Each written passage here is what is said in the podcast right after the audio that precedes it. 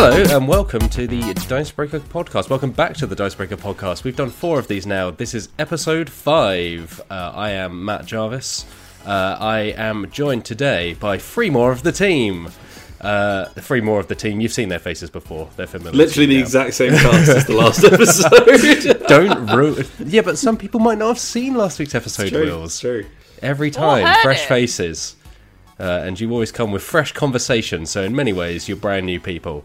Uh, Wills, how are you doing today? I'm good, thank you very much. Um, I'm currently sat next to a big box of miniatures that I'm excited to talk about, and just happy to be on the podcast.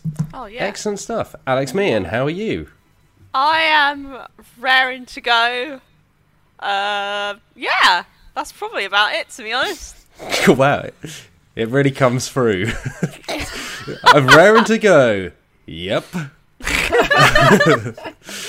Alex Lowleys, how are you today? Hello, I'm well. I recently I recently lost the I, I can't talk. I Will to live? Where? What? Uh, um, never mind. This is episode five. That's that's, that's a hand's worth of episodes.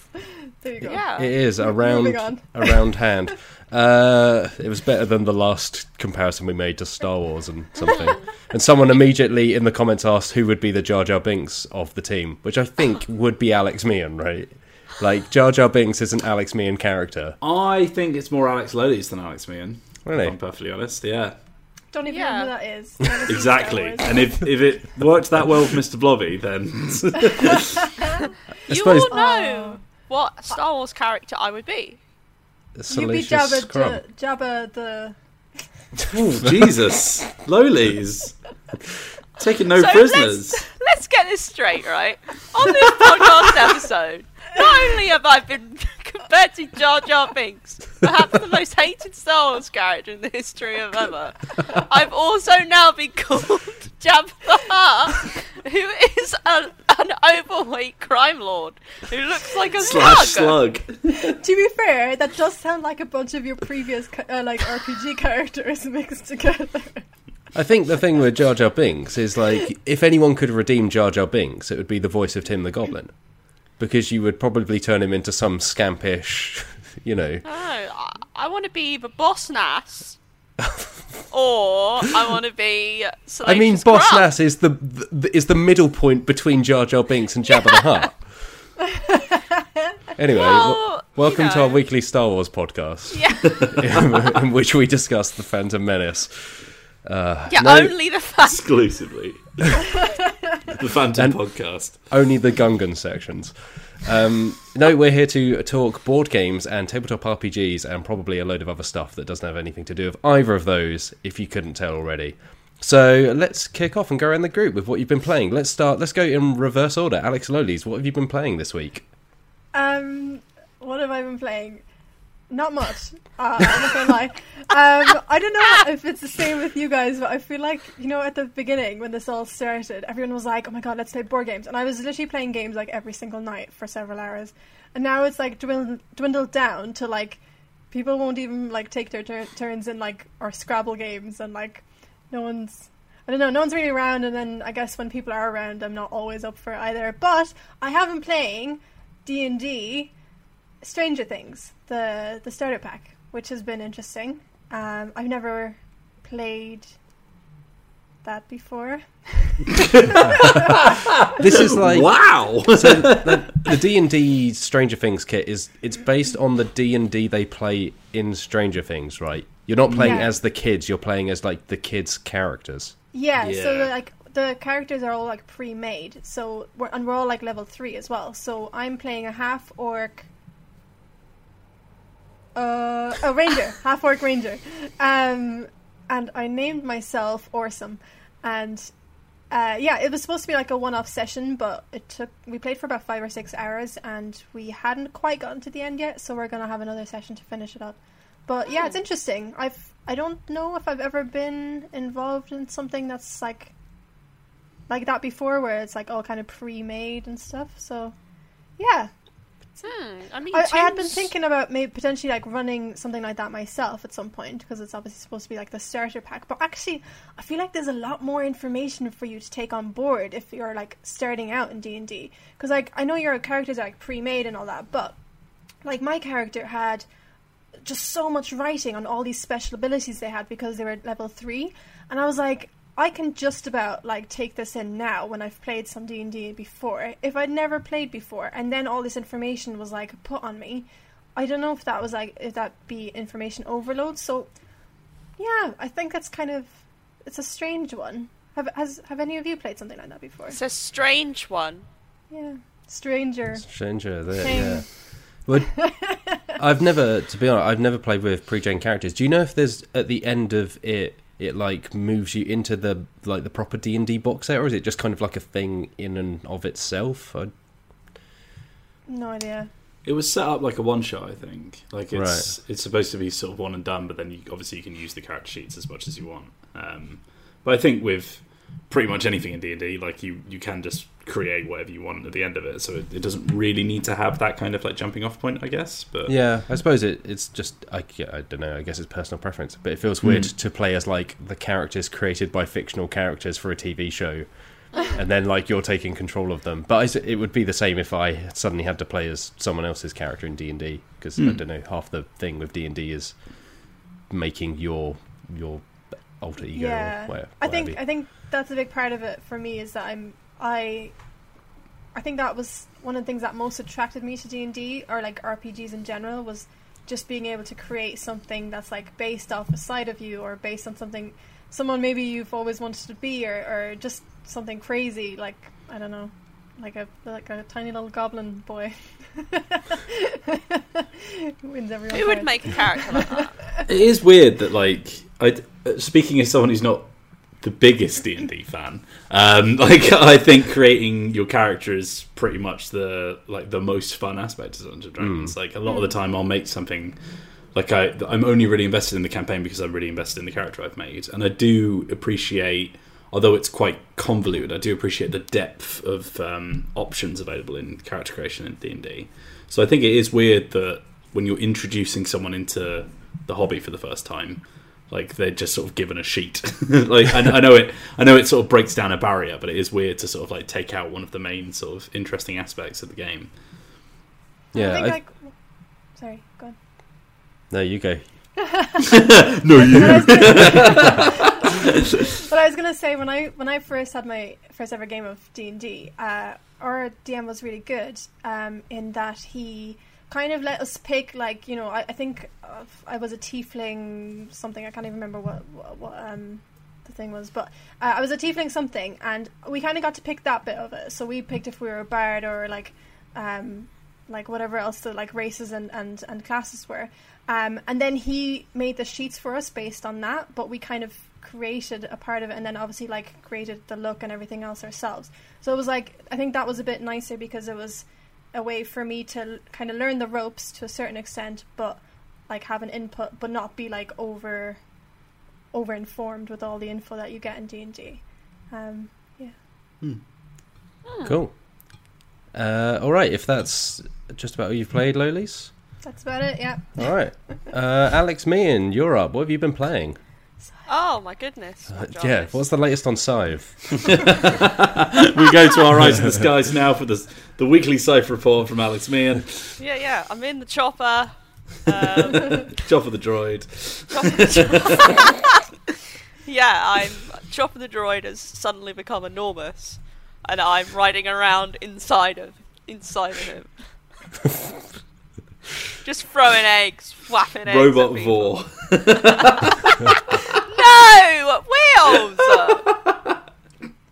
Matt Jarvis Sorry, is crack on, like, Ian. this has gone off the rails. Um, yeah, funnily enough, I haven't actually had a chance to play Scythe this week. Um, I've got plans to play it later this week, so I can like imagine maybe what it will be like. like How about you just tell us what you've actually been playing this week? I'm envisioning a win. Um, probably not. No, I've been playing.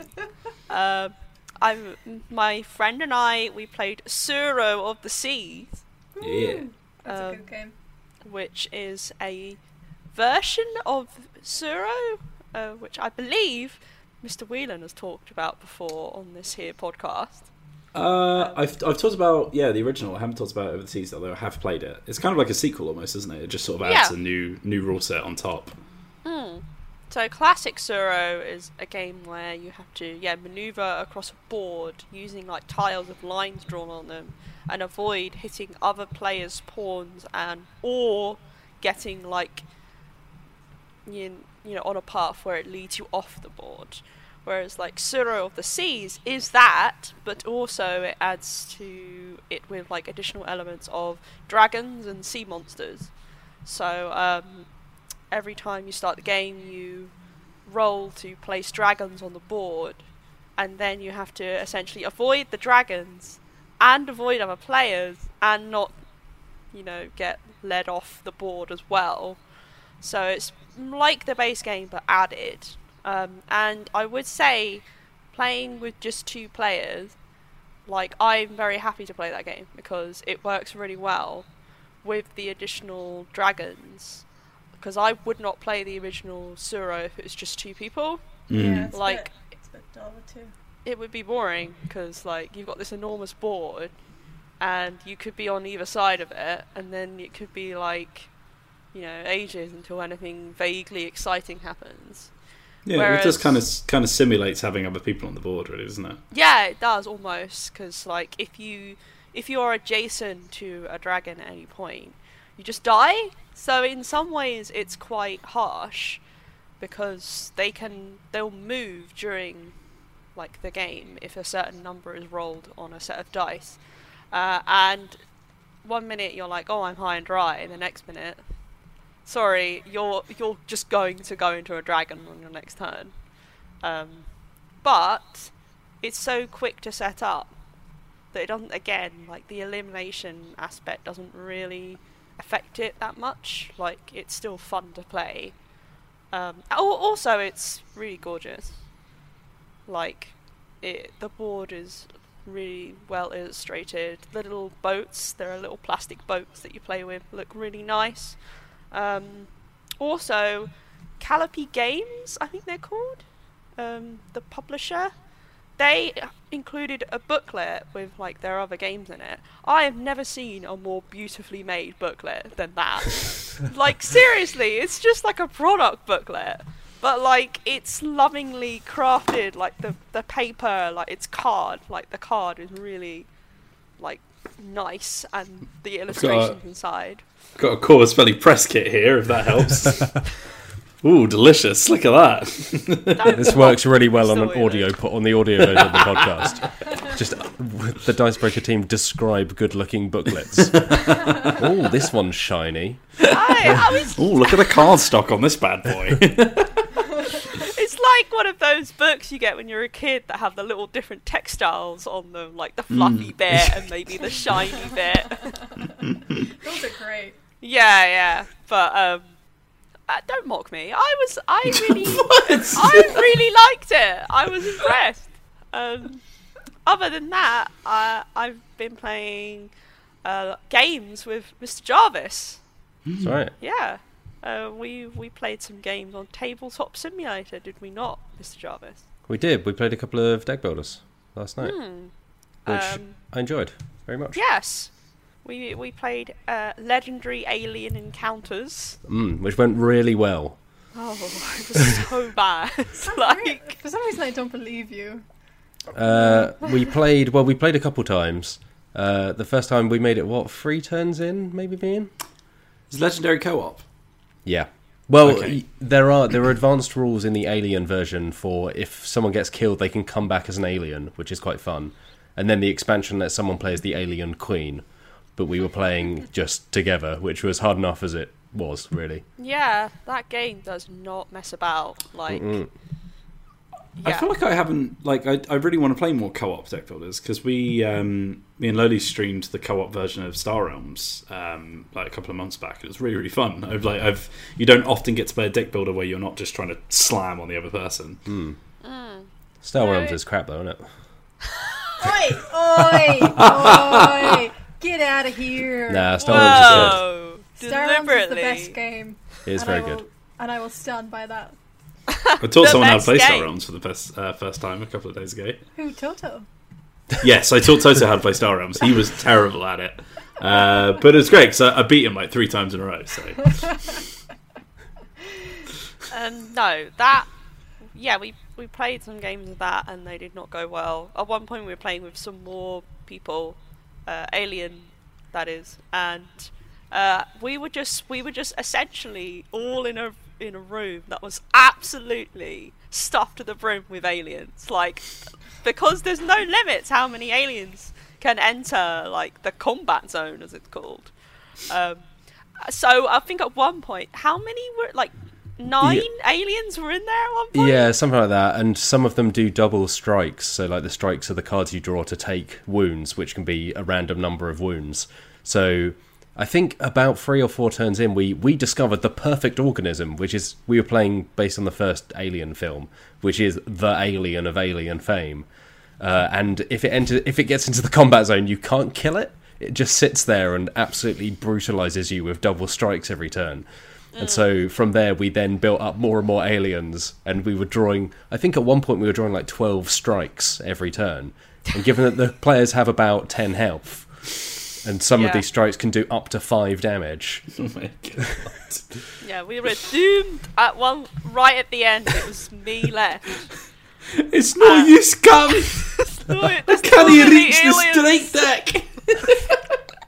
I can't get in the combat zone um, because it's full of. I, I was asking legitimately, how could you fit that many aliens in one space? Like they must have been packed to the brim in there. They can't have been enjoying it. Like, and it was just me left in there, essentially my character.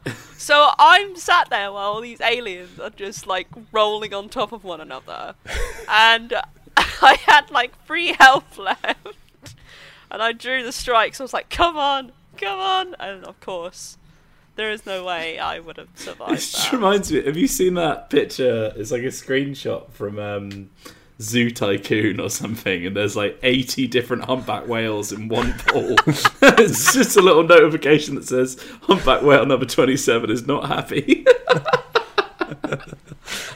Yeah, picture oh, that, but aliens. but full of xenomorphs. Yeah, xenomorphs and eggs. The eggs as well, and the face huggers, Yeah. and the little ones that pop out of like your chest and skitter off when they're like little babies. the chest bursters. You know, but they're not called chest bursters anymore once they're out of the body. They're called like skitterers, I think. Yeah, But, that, um, I think that's one of my favorite things about that game is because obviously in Alien, there's really only the aliens that there's aliens, there's chestbursters, there's facehuggers and eggs, but they obviously needed lots of different types of alien enemy, so they give them different names. So there's like skittering xenomorph. And there's like oh xenomorph. medal was it medal meddlesome xenomorph Yeah, that which was just my made him sound kind of like this Meddlesome. scampish kind of yeah oh you meddlesome xenomorphs Yeah, uh, and the, the art for one of them, I said, was very reminiscent of a lot of comic book art for certain female characters when their chests and their chest and behind are somehow in the same image. You know, when they're like twisted torsos, like yeah, yeah, you know what I'm talking about. One of them looked like that. I was like, what's it trying to do? Allure us? It's trying to like, like put us off with its, its sexy posing. It was pretty, yeah, because then we got a whole line of them, so they looked like backup dancers. But the mod for that game is really cool. The one we played, like, it's got like it had little uh, eggs on the table and little face hugger models and stuff. It, it was really cool. As Amazing. an Alien fan, I was enjoying it, and of course, I made one of the models really big, and just yeah, rolled it around on the board. Uh, what else did we play, Matt Jarvis? Uh, we played Harry Potter, Hogwarts Battle. Mm. Uh, another co-op deck builder. We were like on a bit of a train with co-op deck builders, but Mm. that had Well, no no xenomorphs. Yeah, we've been bitten by Alien, quite literally. And we wanted something a bit more gentle and easier. So we, we went to Harry Potter Hogwarts Battle, um, which the art is based on the movies, and oh my lord, uh, imagine those cards, but like translated via like pictures. So I remember seeing the art and I think we had it in the office. Uh, was that was that that game? Uh, Yeah, we had yeah, like the was- spin-off version, but yeah, it's Oh. much the same. Right. Yeah. yeah, someone was- had taken pictures it was of pretty terrible. yeah those cards. So it was like grainy, a grainy picture of like Ron on the floor, like sweating at one point. uh. um, but no, we it was fun. Yeah, that game's like it's pretty good. Like it's Yeah. it's absolutely solid as a deck builder. It does the deck building thing, and like it has its chapters where it adds slightly more cards, even though it kind of like weirdly breaks the timeline because you've got like eighteen year old Draco Malfoy beating up on like nine year old Harry Potter Oh, in the early Yeah. things. Yeah, they only they only bothered to print out one card for Draco, so it's just sixteen year old Draco like like get like beating up eleven year old, you know Ron Weasley and his pals. Um, I was playing as um, level Neville Longbottom. Oh yeah, of course you were. Yeah, that classic character who we all know and love. And uh, my favourite card was Trevor. Trevor the Toad. MVP. the, the best character. Is that his? Is that his? His pet? That's his alter ego. yeah, that's what he turns into, like an animorph. Yes! Oh my goodness. No, they all have pets. Yeah, they do. Although I think uh, Harry Harry has Hedwig. One of them has like the Nimbus 2000 or something like that. I think it's It's a Ron. pet. Ron No, doesn't no, no, have Ron- scabbers. No! Ron, But he doesn't does. start with scabbers, does he? I don't Uh, know. he I wasn't started- playing Ron. Oh, Oh, I think I hate this conversation. Let's I crack picked- on. Yeah. Anyway, He does uh, start with Scabbers, but then Scabbers turns into your man. No, no, no, no, Lolies. Scabbers is a rat. he he starts with Pigwidgeon, the owl. yeah, it's Pigwood. Because Pigwidgeon. Scabbers, ah. spoiler alert for a really old film, is actually like a 40 year old man pretending to be a rat. Yeah, that's what I'm saying. Yeah, as Loli's put it, he turns into your man. Oh, you said like- you man. cracks me up when you call anything your man. I don't know why. Oh, it's gosh. my I I know it's it's the perfect word to use when you don't know somebody's name, and I never know anyone's name, so I use it a lot. I thought you said he turned into a rat, and I was like, no, lo- I was like, no, he is a rat. Let's move Anyway. on. Wills, what have you been playing? Oh, Well- wheels! Hmm? Yeah, mate. I- I, Sat there patiently I hate Harry Potter. Well, the adults talk. no, Harry Potter's the best. Yeah, No, go on. it Bill. isn't. You don't even know Make the name Mike of your man. Yeah, exactly. If you don't know the name of your man, are you a true Harry Potter fan? Peter Pettigrew. Yes, that one. Right. I've My- been playing, or at least I've been sort of playing, um, Infinity Code 1, which I believe we just put an article up about, uh, or at least we will have done by the time this goes live. Where I'm having to get all of the things off of the box so that I can show you the box. Uh, but this is a sort of stripped down, um, streamlined version of one of my favourite miniatures games, which appears on our list of um, good miniatures games that aren't Warhammer, which is Infinity by Corvus Belli. Um, it is a sort of sci-fi, like it's got like a very manga aesthetic. Like it reminds me of like uh, Ghost in the Shell and that kind of vibe to it. Um, it's like far distant future. Everything's very like cyberpunk and high tech, and it is cool as hell. Uh, the miniatures that come in this box are incredible. I've got this little flamer dude here who I think looks absolutely amazing. Uh, and he's got a big barrel of flame juice on his back there. So looks pretty good. Um, Does he say Obviously- flame on, Wills? Flame on! He, you don't have the benefit of that if you're listening, but uh, that just means just you'll have gonna come over to the Dicebreaker YouTube channel and hit subscribe. Um, so, yeah, it's to be you fair, have to subscribe, otherwise you can't see this. yeah, it's it's logged. Sorry, this miniature requires a Facebook Gold account This to view. high quality content is not. you need to be verified. Um, yeah, the um, the rule set is still quite um, similar to the base rules, but I think they've just sort of taken out a few of the more like confusing aspects, and they've just said just ignore them basically. Like this is this is like the core of the rule set. Like if you're playing Infinity, this is like the the basics. Um, and then if you ever feel like you know maybe it's too simplified at some point, and I, to be fair, I think it will take a little while before you get to that point because, like I said, it's still got most of the the sort of like grit that you get in the game, most of the sort of like core gameplay of it. But once you get to that point where you're like, I want to go super in depth now, that's when you start um, getting the full fat rule set, which I think they're putting out a fourth edition of soon as well. Um, so there's a new full on rule set, and then there's Code One, which is a bit more friendly uh, to new players. But there is one thing about Code One; it only has four factions in it at the moment, so you can only play as Combined Army, Yu Jing, um, the O12, who I think are like the UN or something, uh, and Panoceania, who are Australian Templars, which is yeah great. But yeah, there you go. It's really really cool. Um, I really really like the scenery that they've they've put in the box because I've grabbed a starter set before, and to be fair, I could probably show you. Yeah, actually. So this is the um, one of the old starter packs, and it comes with like this like super thin um, cardboard scenery that you just pop out like it's literally like a sheet of paper almost, um, which is very functional and it works. But it's super flimsy, and when you're when you're playing with metal miniatures as well, like they can bend, and you really have to support them to make them work properly.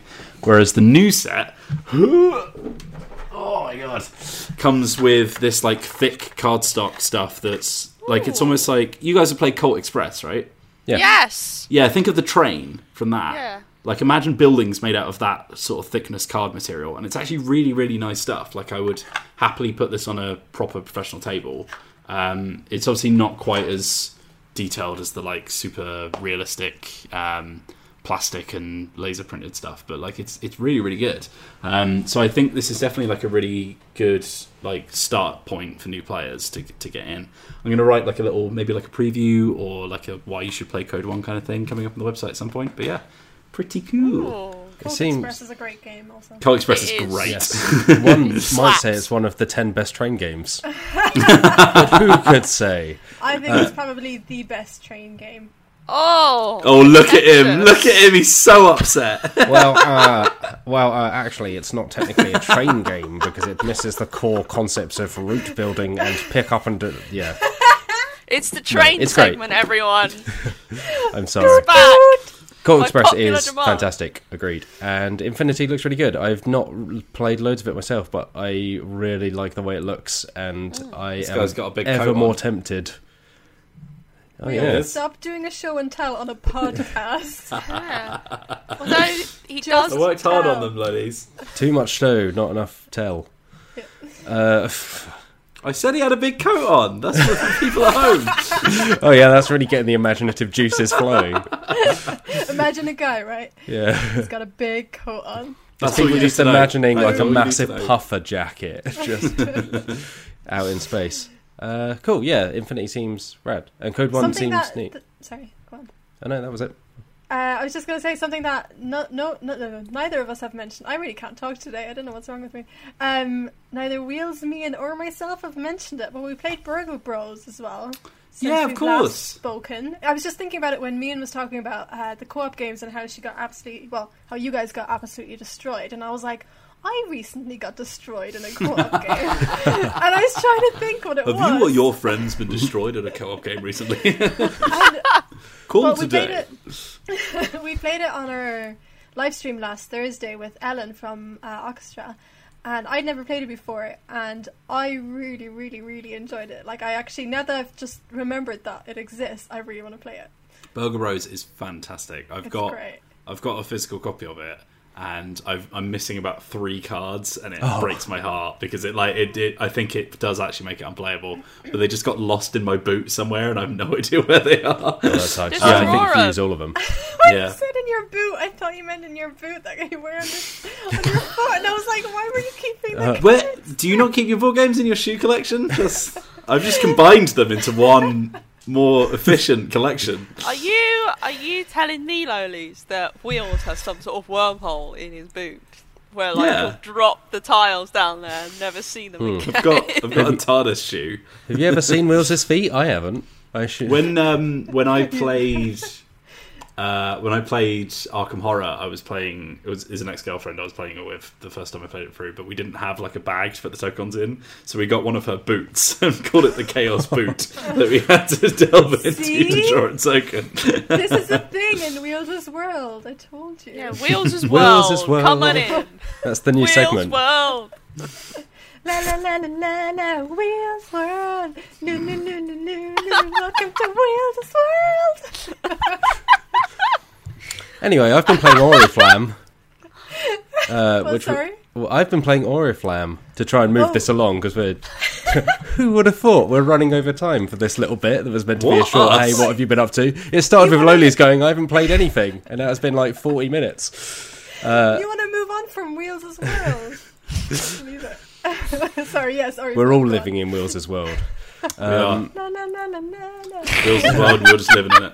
Uh, yeah, I played Oriflamme, which I reviewed for the website, uh, which I really, really, really like. Um, it's kind of I describe it as a bit, a bit love letter and a bit Game of Thrones, because it's. Uh, I did, I played it with. Did I play it all, with all three of you in the office before we? Uh, We have played it. Yeah, we played it at lunch, Lolies, didn't we? you were there. I'm certain that Loli's was there. I don't think so. This is going to be another one of those I've never played X, and Will's going, "Yes, you have. I taught you," but just deeming it not important enough to remember. yeah. Never played this game. Uh, anyway, Oriflamme, yeah. So it's so you you start with a a hand of ten cards, but you take out three randomly. Everyone has the same ten cards, but you remove three at random. Sound familiar? It's almost like we played it together. I do remember this game. I did really bad. Y- on, Yeah, That's why. It's, Not as bad That's as why I that memory. it's kind of brutal, um, like Love Letter. So it's every turn, everyone plays a card to the middle in a in a row. So you play it to either the left or the right of the row, um, and in later rounds you can cover over your own cards, and then you go along the row um, in the order of a spear. Uh, the resol- uh, the resolution direction marker, as they call it, which is a really clumsy way of calling it an arrow. Colonel, activate your resolution direction marker. But you uh, you then go along uh, the cards and any cards that so you play them face down and you decide whether you want to reveal them. And if you don't reveal them, you put an influence on them. So influence is the points that you're after. And if you do reveal it, you then get to do its ability. And the abilities are generally they either get more influence or basically just be really nasty to everyone around you. My so you game. can yeah. So you can assassinate people with like an archer. So you assassinate the first or last card in the row. You can assassinate the the character next to you. You can steal from the person next to you. So it becomes this really kind of take that ish kind of I'm stealing from you or killing your cards before you get a chance to use them or you know stopping you getting points.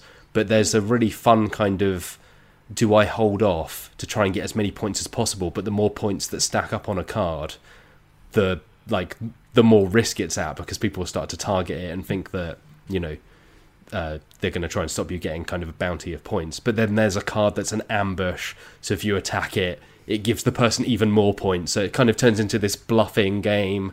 And then, like I say, later on, you can cover over cards in the middle of the row. So you can kind of protect them or even kind of insert a card into the middle of something to get more points. It's really good. Uh, it's also really cheap. It's like just over 10 quid. Um, I think it's the first game from. I think they're part of a book publisher, uh, the French book publisher Hachette. Um, They're called like Studio H, but this is the first game they put out, and it's a blinder. It's really That's good. great.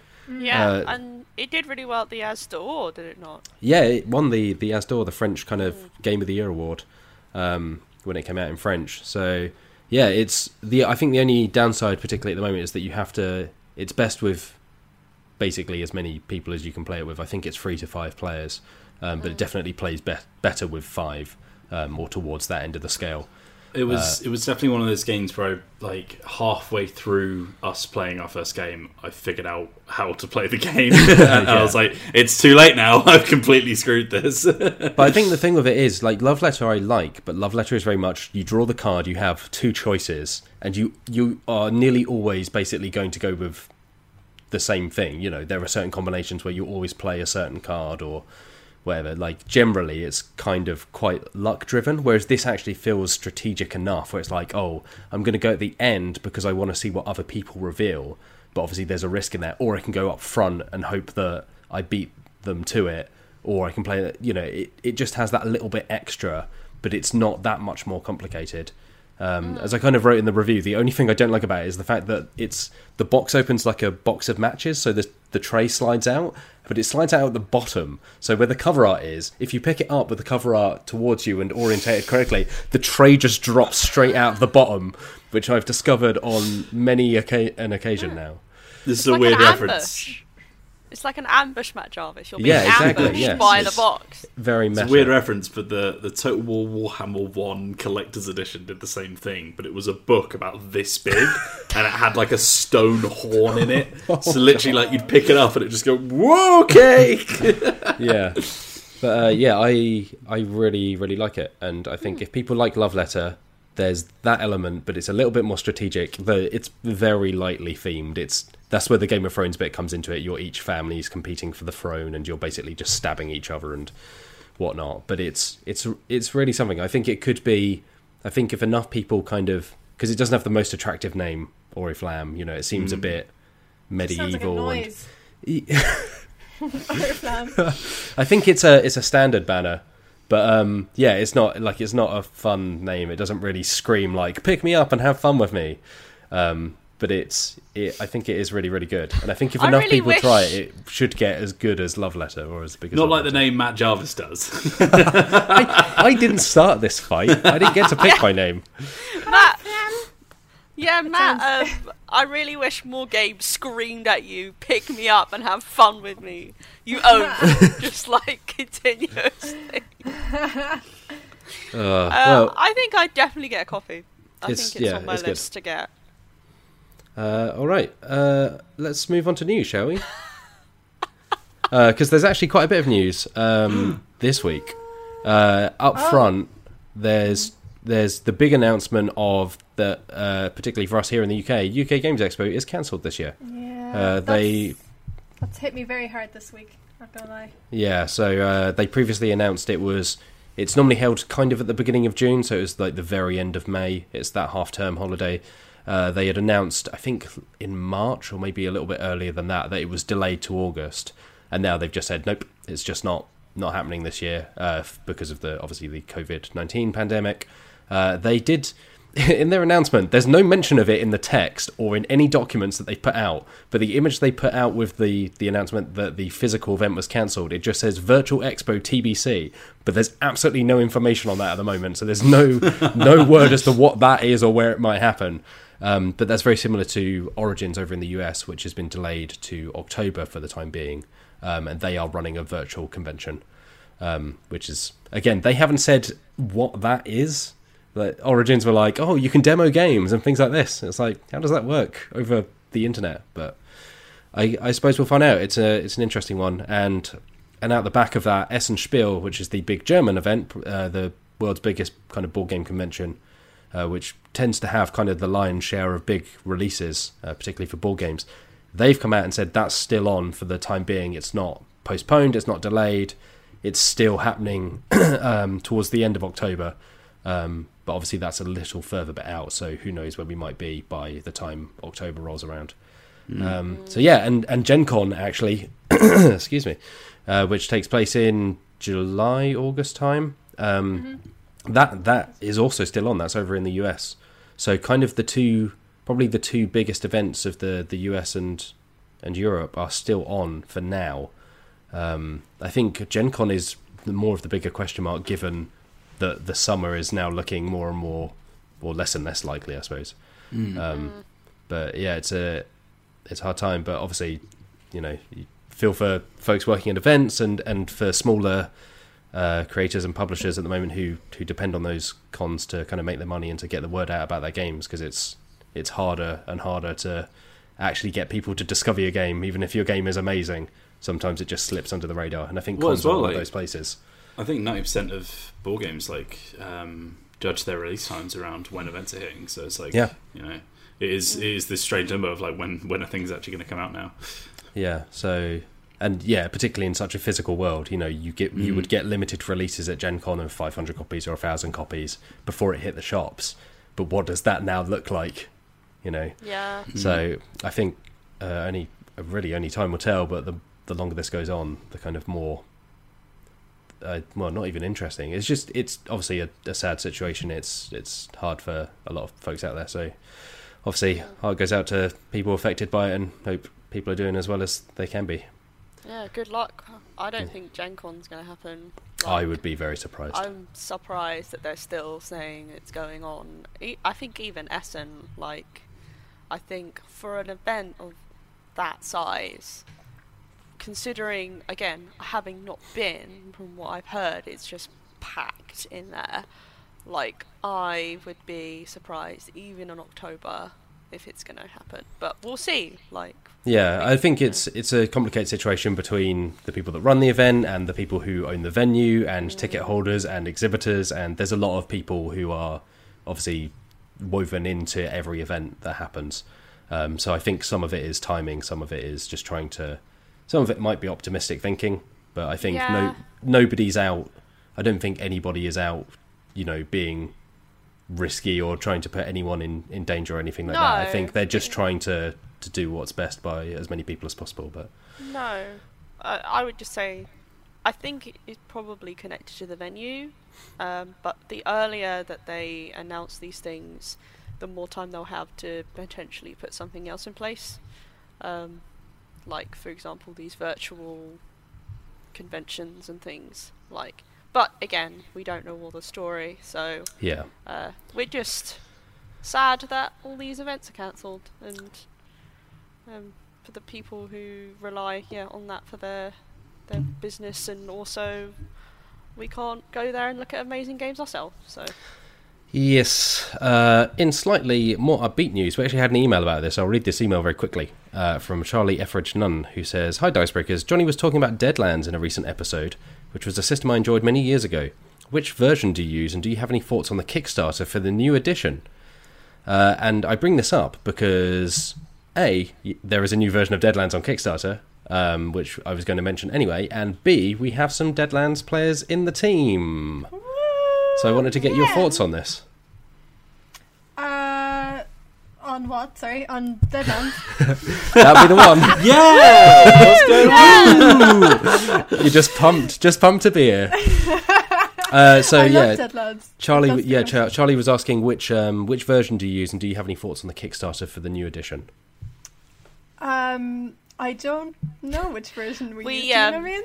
yeah we used the uh, deadlands reloaded which was released in like early 2000s um, so it's been a good long while since they released an update so like deadlands it's a little confusing because they call it an, an but technically it's based on a system called Savage Worlds, um, which got a new ver- a new edition last year.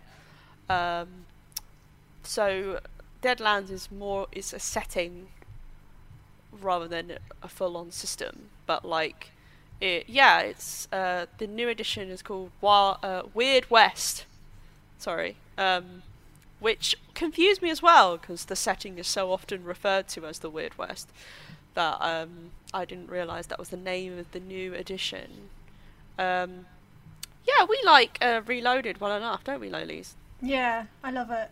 Um, Mm. We've been playing. We, we were supposed to have like a one-off session in the office before Christmas sometime. Uh, Johnny Johnny G, uh, GM'd, and there was it was just all girls. So there's a bunch of I think five or six girls in in the group, and then Johnny GMing, which was really nice. And it was supposed to be a one-off thing, just like we were doing RPGs in the office, and we all enjoyed it so much that we were like, let's let's do this again.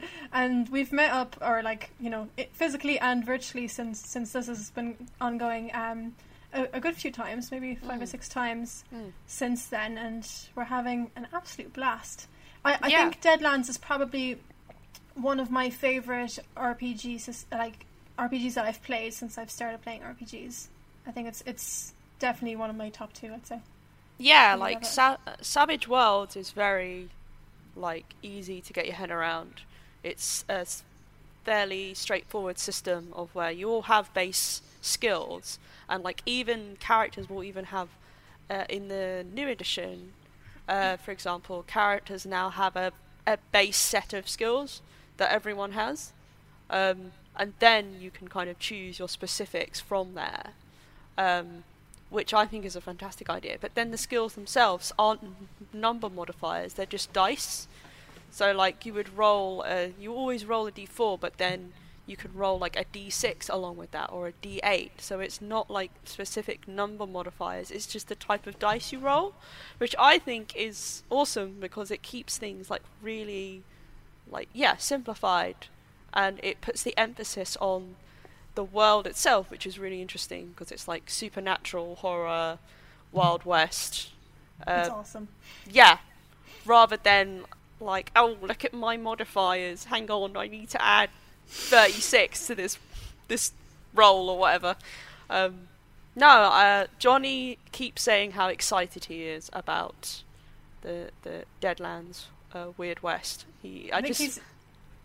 Yeah, Sorry, he's like he's like read his way through that one already, like the new book, right? For that.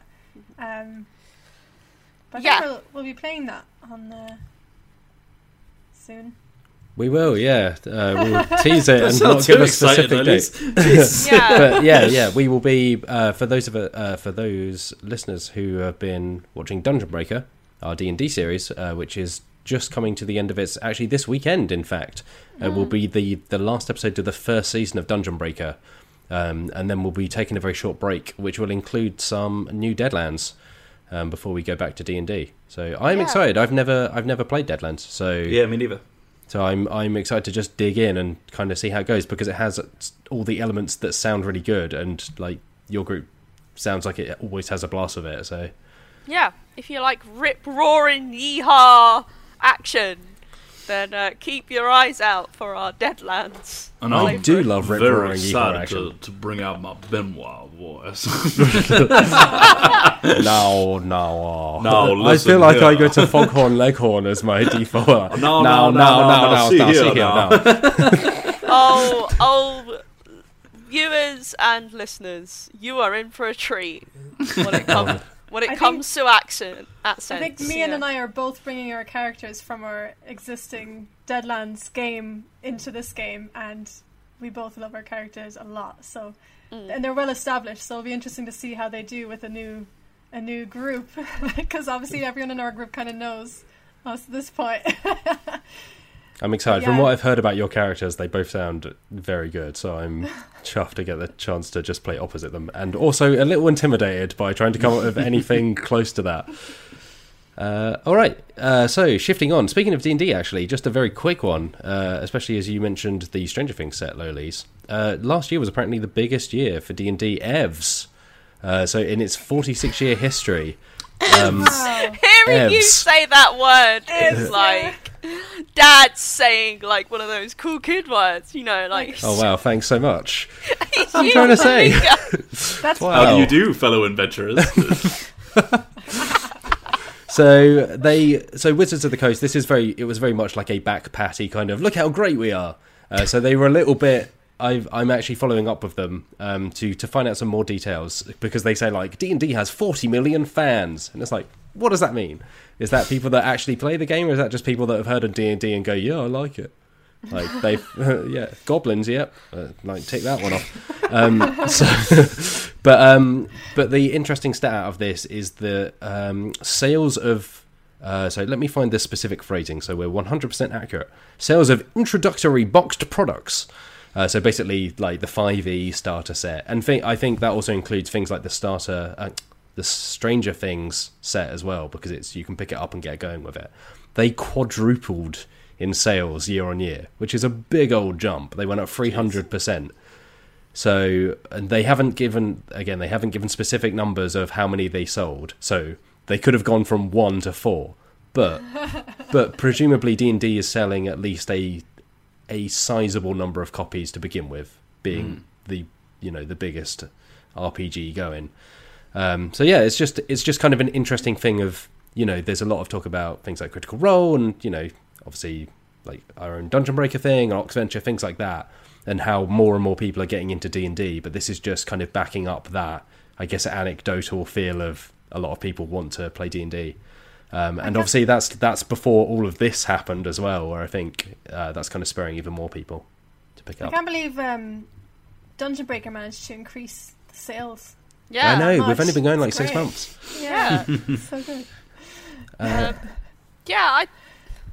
Yeah, I can see why it's happening because if we like when we've looked at those numbers for how many people are playing what RPGs online, uh, D and D Five E is just like miles ahead of every other system. Like percentage wise, it's a huge gap, and I mostly think it's to do with brand recognition Mm. because like D and D is just the name of it. Number one, like uh, when you're talking about role playing games, you often just use the term D and D because it's a term that like most people who maybe haven't been in the sphere of tabletop RPGs have heard at least heard of like D and D.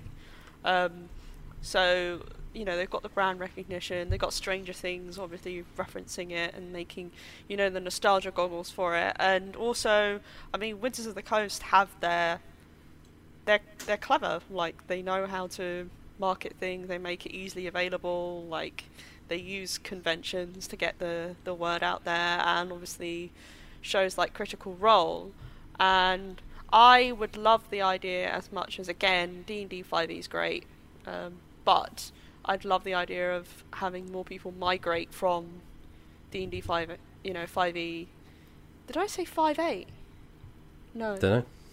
Just Uh, all of it. D&D 5e to like other role-playing games and systems because there's just so many out there and I think Hmm. people overlook them because and again like with you Loni's talking about the Stranger Things starter pack. Like like pre-written campaigns pre-drained characters. I've met so many people who are like I, I find this really hard to get into uh, with like less experience.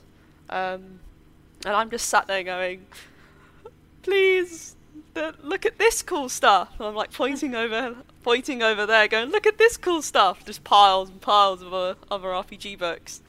So uh, yeah, good for them, I guess. Yeah, I saw. So D and D's been in the in the chatter recently for various reasons, but um, someone much cleverer than me, I apologise because I can't remember who they were uh, on Twitter said that D and D is kind of like the McDonald's of role playing games, in that I don't think anyone's pretending that it's you know really incredible. But it, it is just one of those things that people go to because they kind of know what it is. It's a relatively known quantity. You know, it's hmm. the fantasy you expect. But yeah, sometimes it feels like as big as D and D now feels, I don't know whether that is also translating to people going beyond that, like exploring things like you know Deadlands or the Root RPG or what have you. Just these smaller indie RPGs that a lot of the time are, like you say, Ian, easier to pick up, Cheaper and, as well. Yeah, and more Like- interesting worlds and stuff like that. You know, not just relatively generic fantasy still. Um, so I think there's still there's still that barrier there, and I think it will always be there just because it's so big. Um, but it's it is definitely interesting to see. Uh, okay, uh, speaking of big popular properties, here's two together. Alex Meehan, you wrote this story on Risk Warhammer Forty Thousand. Matt Jarvis, why'd you torture me? The people have I need to know. done? Uh, well, now disclaimer.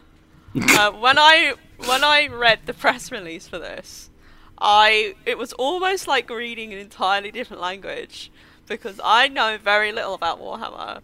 So when I was reading like all the names of the different characters and the factions and stuff, I was like, like I was holding my glasses off and going, like what? like, Oh, you mean sorry, like what? Marneus Calgar of the Ultramarines and Autarch of the Eldari Craftworlds? Yeah, of course, but of course, those those great great old guys. Um, yeah, uh, Yeah, who are those guys? Am I right, lads? yeah, yeah, am I right, lad? Um, yeah, so uh, Risk, that classic uh, family board game, uh, that's incredibly old now, um, in board game terms, uh, is getting a finally. The people have asked and asked for it, and it's finally happening. It's getting a Warhammer forty thousand um, edition. Uh, which I'm not going to remember any of the, the names. I'm sorry, Matt Jarvis, but it's taking place on a planet. Vigilus. Yeah, that's the one. Uh, So I've got, and- I've got you back here. Yeah, thanks, Matt. and uh, I believe there are a selection of factions you can choose from. Ultramarines, Orcs, Chaos Space Marines, Eldari Craftworlds, and Genestealer Cults. There you go. Oh, Genestealer cults. Oh, god damn it! Can't even put the proper Genestealers in. Oh, here comes the actual Warhammer 40,000. Honestly. player. Wills, help me out right. here. Look, Tyranids do not get enough love. Um, yeah, and it. I mean, it's Risk, but with Warhammer stuff. I think there's some added complexities with some of the abilities that different factions have and their leaders. Um, but for the most part, it just sounds like, yeah, Yeah, in so, in some ways, this is how has this not happened before now? Uh, but I suppose you could have said the same thing about Monop- uh, Monopoly Warhammer 40,000 that came out a couple of years ago. Because the both of those have been around forever and yet somehow Weirds me never out that collided. They they went Monopoly first. Yeah. Risk second. very strange. the In a world of eternal war, there is only property management. Can you? I'm imagining right.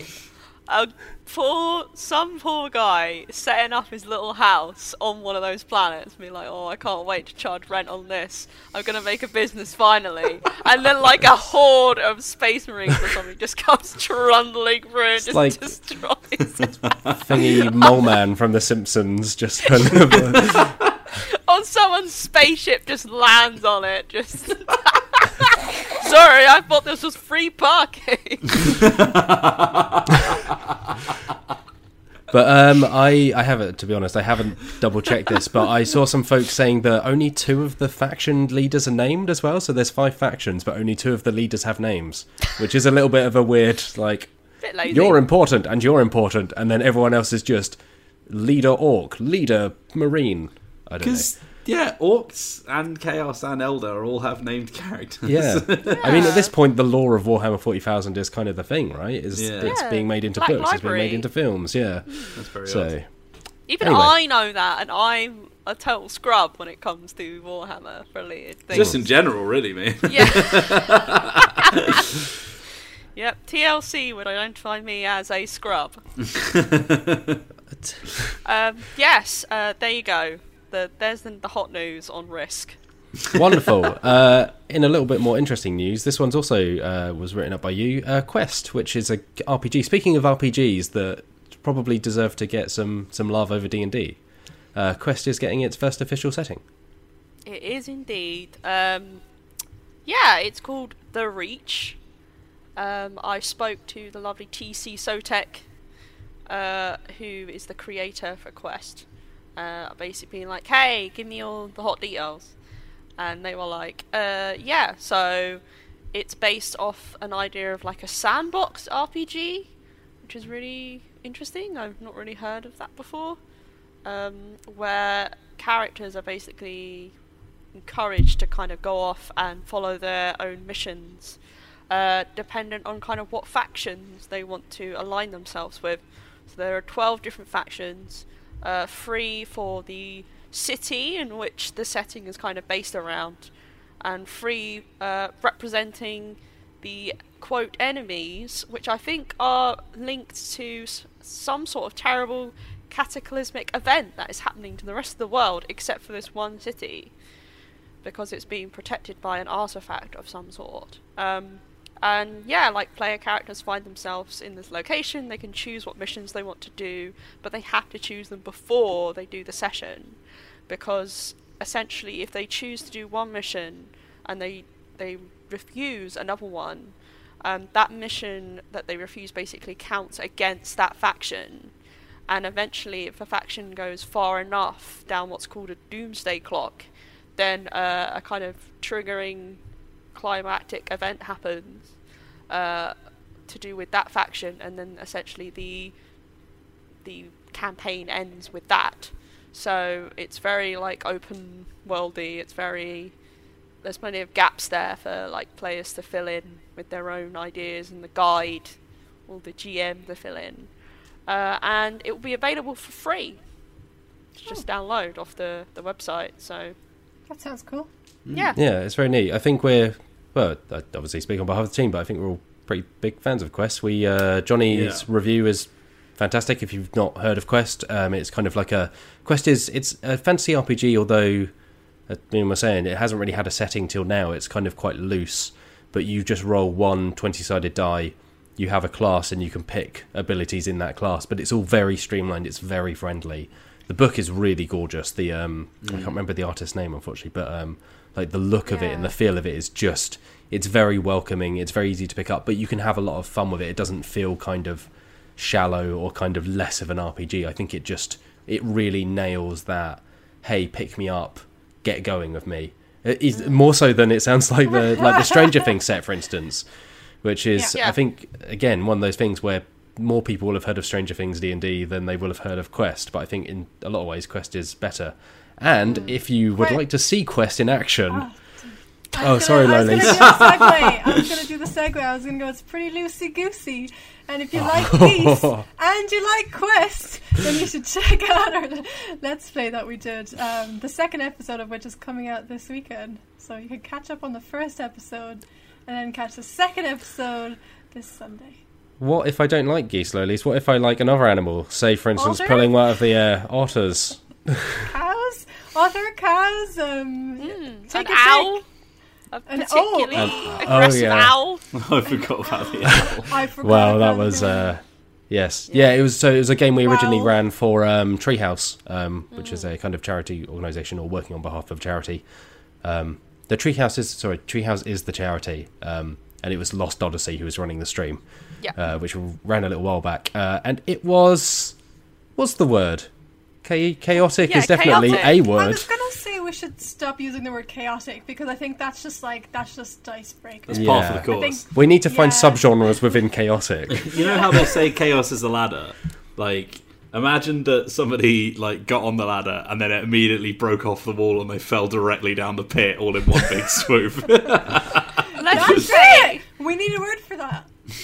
Dicebreaker. Like, oh, the first few minutes of that video is just us laughing. I was gen- Much. genuinely crying within seconds. Like yeah, like my my insides felt like they were going to explode. Like I was laughing so much. yeah.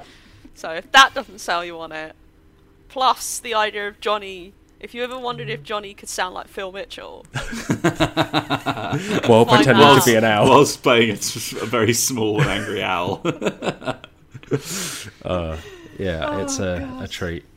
Uh, cool. Uh, the uh, the last thing I'll mention here, in terms of Kickstarters uh, going on at the moment, is Sea of Legends, which actually lands on Kickstarter next week on May the fifth. But we have a preview up on the site, courtesy of Eric Watson, who played a bit of it, and it sounds really neat. It sounds kind of a bit like Merchants of Marauders, so it's kind of an open world or sandboxy pirate game. Um, but then it's got a kind of storytelling aspect to it, and it has a companion app. You could you have like a love interest and a rival, and you can choose to pursue Wow! one or the either or both, and I'm it invested. sounds really neat. Uh, Do you get to like make up the story for your love interest or not? Ian, Um, they could not stop you. if you if you wish to write fan fiction about your Sea of Legends love interest, Yeah. I'm sure that that will be permitted. That would asked be that me. que- Huh? Sorry. I was just gonna say you asked that question the way you asked about the priest in, in Dungeon Breaker. Yeah. Look, Does he look like the priest in blah blah blah or not? Fleabag. Hot priest, yeah. Look, uh, I have a certain interest, and I just want to know if I'm being catered to or not. And this game, you know, obviously the pirate aspects of it sound great, and the, the gameplay aspects, but my ears immediately perked up at the idea that you can have a love interest. I just want to like be a cool pirate queen I think you can do that. Yeah. That- wrangles herself a, a, a, a partner in crime. As far as I know, you can you can be a pirate in this game. You can be a pirate. You can sail around. You can do piratey things, and then you can mm. also have love interest, have a rival, that kind of thing. So yeah, it sounds it sounds neat. You know, Have I'm a real life pirate. Sorry, I'm a real life pirate. What? is it, is it just you downloading dodgy copies of Game of Thrones, but like wearing a hat and swigging rum, and yeah. like, "Yar, stick it to the man." No, I'm licensed sailor and I used to fence and I have an Irish accent which is close to a pirate accent. Hmm. Have you committed any crimes on the high seas, though? Yes. Yeah? As far as you know, yes. Yeah. Usually it's the other way around. No, no, as far as you know, I haven't committed any crimes. But you're like, yeah, I mean, look, as far as you know, I've committed loads of crimes. I'm imagining Loli's in a dinghy, like throwing a can of something into the water and be like, "Look there, Yar, Littering. International waters littering. I would never litter in the ocean. It's No. terrible. It is terrible. You may be a pirate, but you're a conscientious pirate. Yeah. Yeah. Save the environment. Eco pirate. Yeah. Yeah. And You know, you know, pirating isn't all fun. Just you know, scurvy. Uh, Let's move on. Yeah, let's take some emails, shall we? I'm just looking at the time ticking. away. We're already over an hour. We're almost on time for this group. We're let's say we're on time. Uh, we've been here for see the people out there. They just see the like neat kind of one and a half hour version of this, whereas we've been here for five hours just having to edit out every tangent that we go on.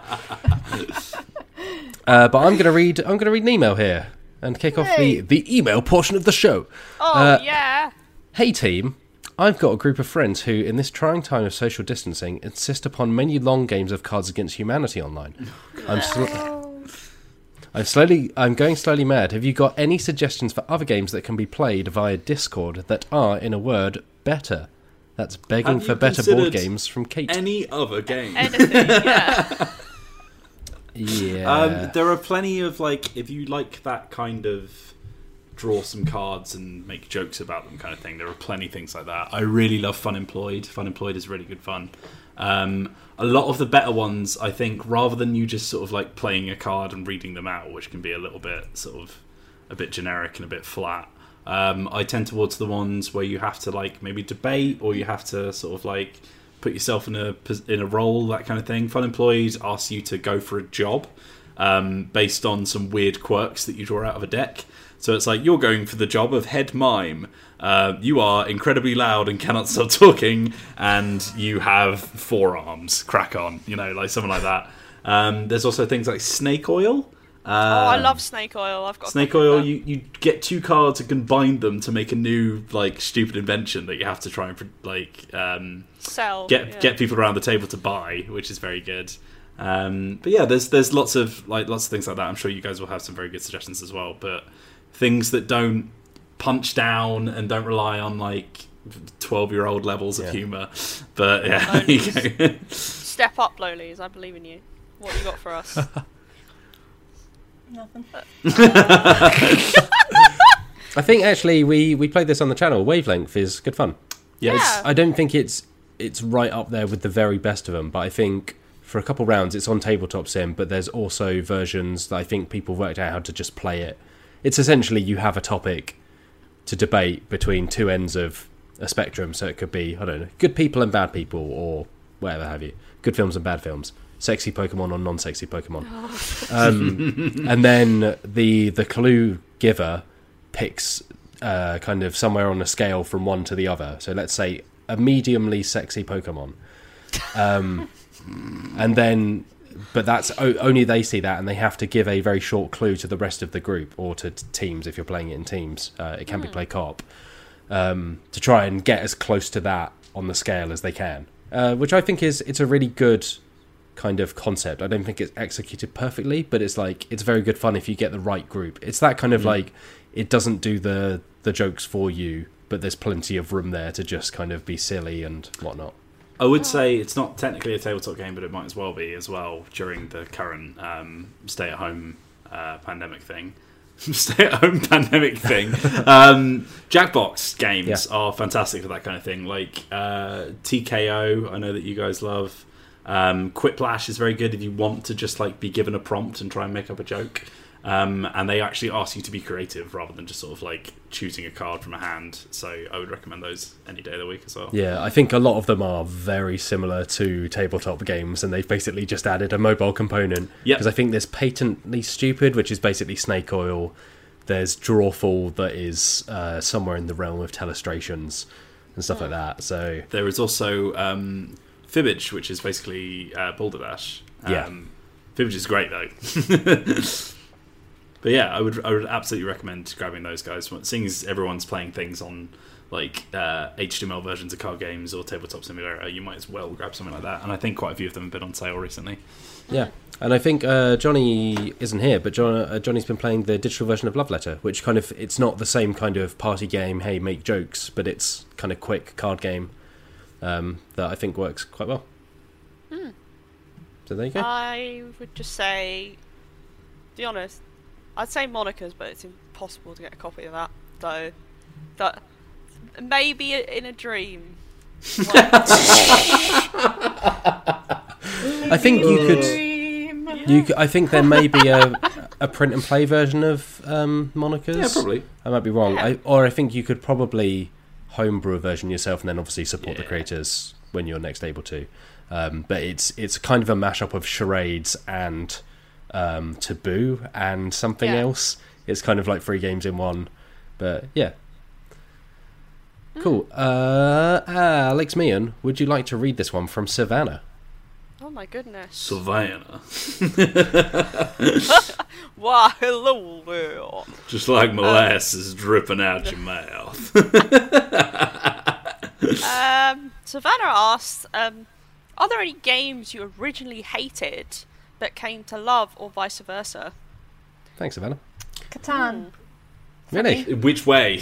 uh, well, I initially hated it, and then I loved it. Um, I played I played Catan for the first time a few years back when I was working in a board game cafe, and I was playing it with everyone else who'd played it a million times before, and I'd never played before, and I didn't really get uh, the rules explained properly to me, so I didn't really know how we were supposed to win. And then, of course, like everyone was doing things that you're supposed to do in the game. I ended up like losing terribly, and I was like, I don't even know what I was supposed to be doing throughout that whole game, and I really hated it. And I just after that, I was like, I don't understand why people like this game. It's just it's horrible. Like I don't like it. Blah blah blah. And then uh, a few years later, about a year ago, I think, um, played it somewhere else, my other job, and with a bunch of people who'd never played it before, and it was great. And I was like, oh, okay, yeah, no, I do see why people like this game. but I hated it for a few years, and I was just like, whenever people are like, oh, Catan's a great game, I'd be like, no, it's not. But I'd only ever had that like one experience of it, um, and it was bad. So Hmm. I think that's the first thing that comes to my mind anyway when when I think of a game that I initially hated. I think I've said this elsewhere, but my, my favourite game of last year, uh, Pax Pamir, the second edition of Pax Pamir specifically, the first time I played it, I didn't hate it, but I just just didn't get it because it's it's by the creator of Root, uh, which I thought was brilliant, uh, Cole Wehrle, and I played it and I was like, this this is just okay, you know, it was it was just fine. Um, and I didn't really, it didn't really click with me, I suppose you could say. And then I played it again. There was some, there was enough there where I was like, okay, I'm going to play it again. That and the fact that I was reviewing it and needed to play it again. Um, and then I, it kind of warmed me a little bit. And then by about the fourth or fifth time I was playing it, I was like, actually, this is really, really brilliant. And it, it wasn't a case of like not getting the rules. I think it was just like the experience. You know, it was that thing of like it just takes a while to grow on you, and you start to understand why things work together. Uh, going the other way, speaking of Cards Against Humanity, I think most people went for a stage of being like, "This game's really fun," and then being Mm. like, "Oh, this game's really awful." Yeah. Um, but I definitely had that. I think when it when it first came out, it was like, "Oh, this is funny," and then it's like, "Oh no, it's really not funny." It's no, and you Mm. just yeah, Right there it's just you. very samey after a while, isn't it? yeah, yeah, That and the fact that the the topics are just like, come on, yeah, Ugh. not fun. Um, for me, it was probably Cosmic Encounter. Um, the first time I played that game, I was completely like dumped on. Uh, I think because we played with some of the more advanced aliens in the pack, so I was kind of like, I'm not 100% sure what I'm supposed to be doing. And like I've been playing again, like with you, Lolies, I was playing with people who were experienced in the game, and I was like, oh, I don't really know what I'm doing. So I kind of sat there, and then I think I actually fell asleep because I was tired.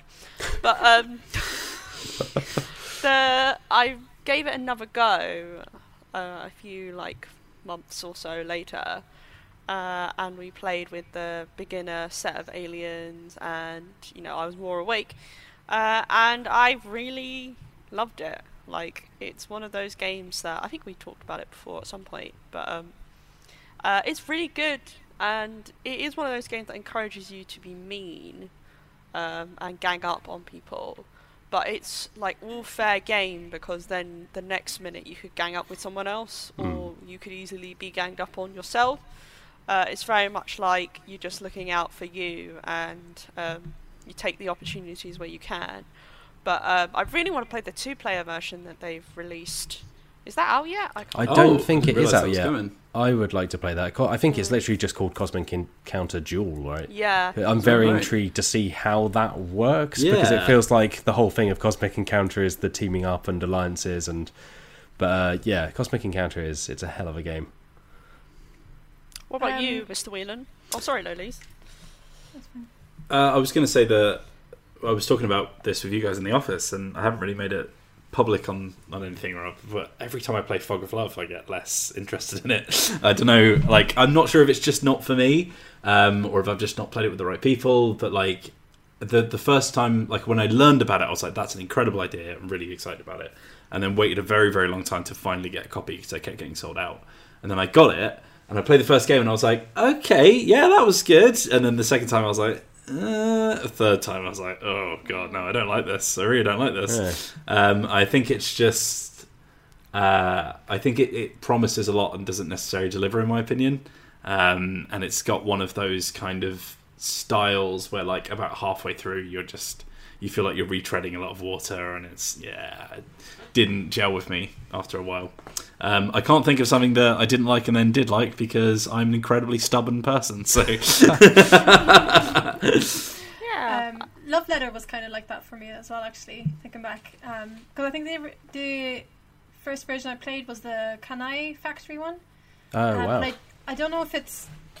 I, I, I haven't played it since that, that time. I don't like those first few times when I played it, and I don't know if it's any different or much different or what it was. But I and it was also we played it two player, which I don't think is ideal for Love Letter. But yeah, it was.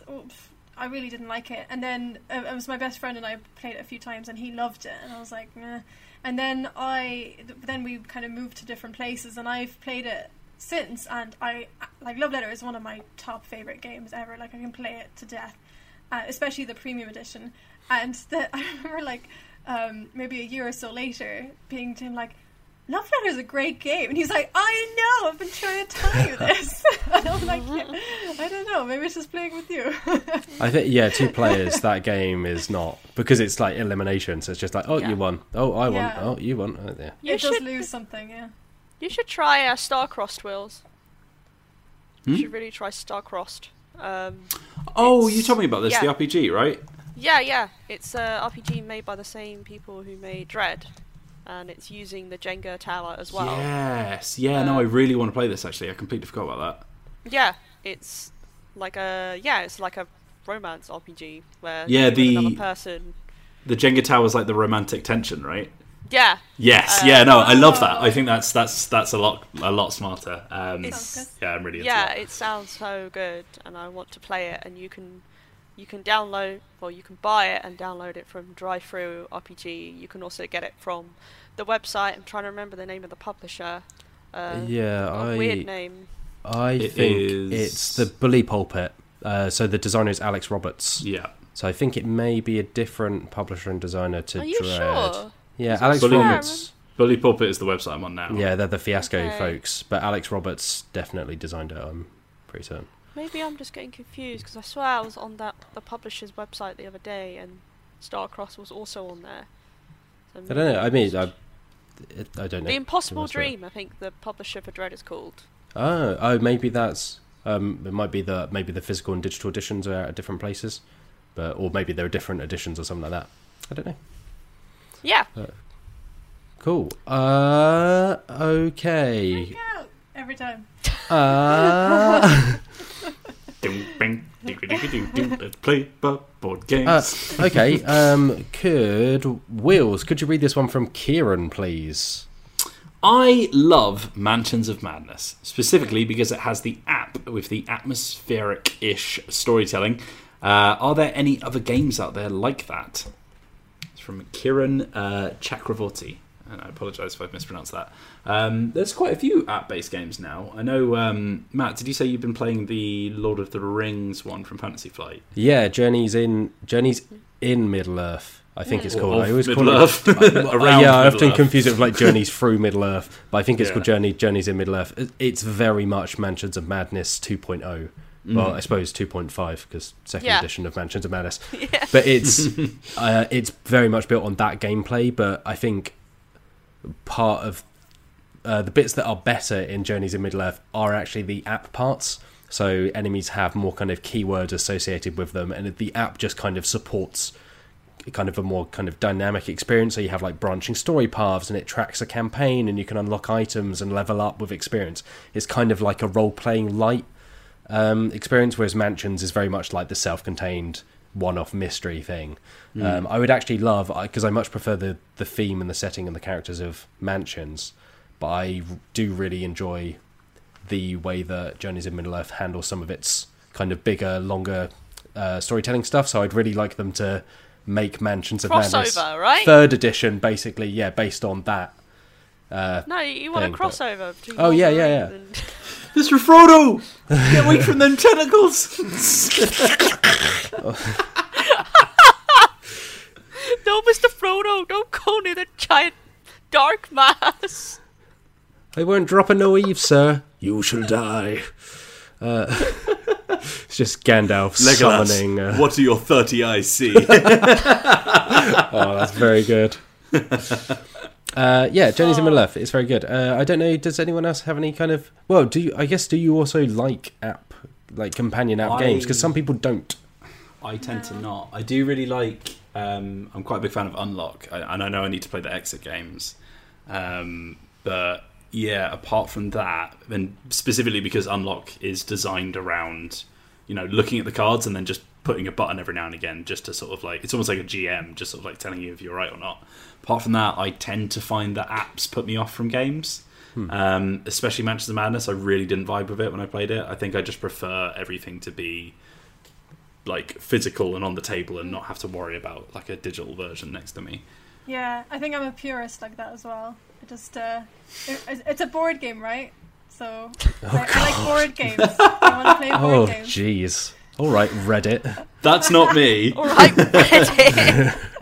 um, Um, having said that, I haven't really played many app-based games. I mean, my mind could still be changed, but I think it's just that thought of bringing technology in, just like kind of puts me off a bit. Although, having said that, when I was a kid, I remember playing a game where I think it was like one of those like girly games where you like had to. I think it was called Babysitter or something, and you you were like. And you played it with with a DVD or something. I Oh, don't now really- DVDs. This is an entirely different thing, Lolis. This is It another. Was it was a board game, and you had to do stuff, and then you had to like, and then the DVD did stuff with it. I don't, I don't really Hmm. remember. It, I was like eleven or something, but I really enjoyed that as a kid. So you never know. But if you Lolis, had to um, play uh, it now, Let's do it. I'll do it. I'm, Oh, I'm not sure. sure if I can find it, but I've got a uh, a DVD SpongeBob SquarePants quiz that I can send you away. oh Um, lord. Can we do that now? Um, I've actually been watching SpongeBob. I know you have. classic. Um, I have been obsessed for many years with VHS board games because I think they're hilarious and they're like a time capsule because they literally just coincided with the boom of, of VHS as a as a medium. And like everyone was just trying to make as many videos as possible, regardless of quality or what they could do.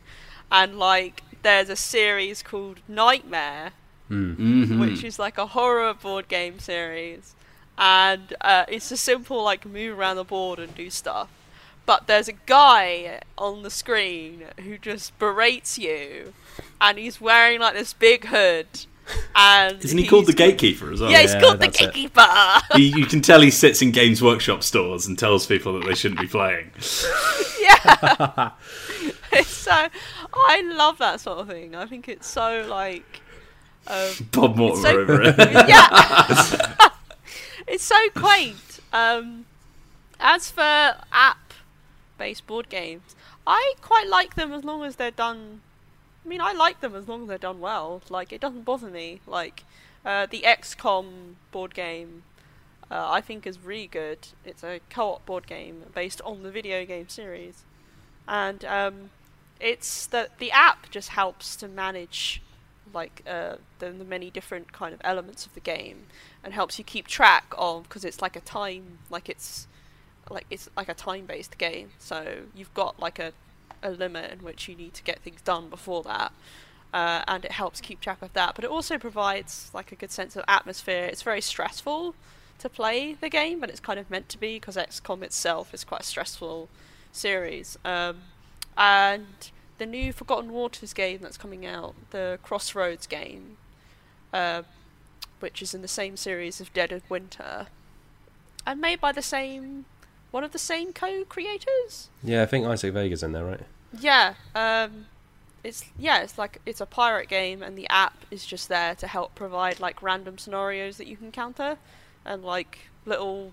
I'm sure there'll be some sound effects and various other things. In fact, it is voiced by multiple people from the world of anime, including the voice of Vegeta Oh uh, from Dragon Ball Z.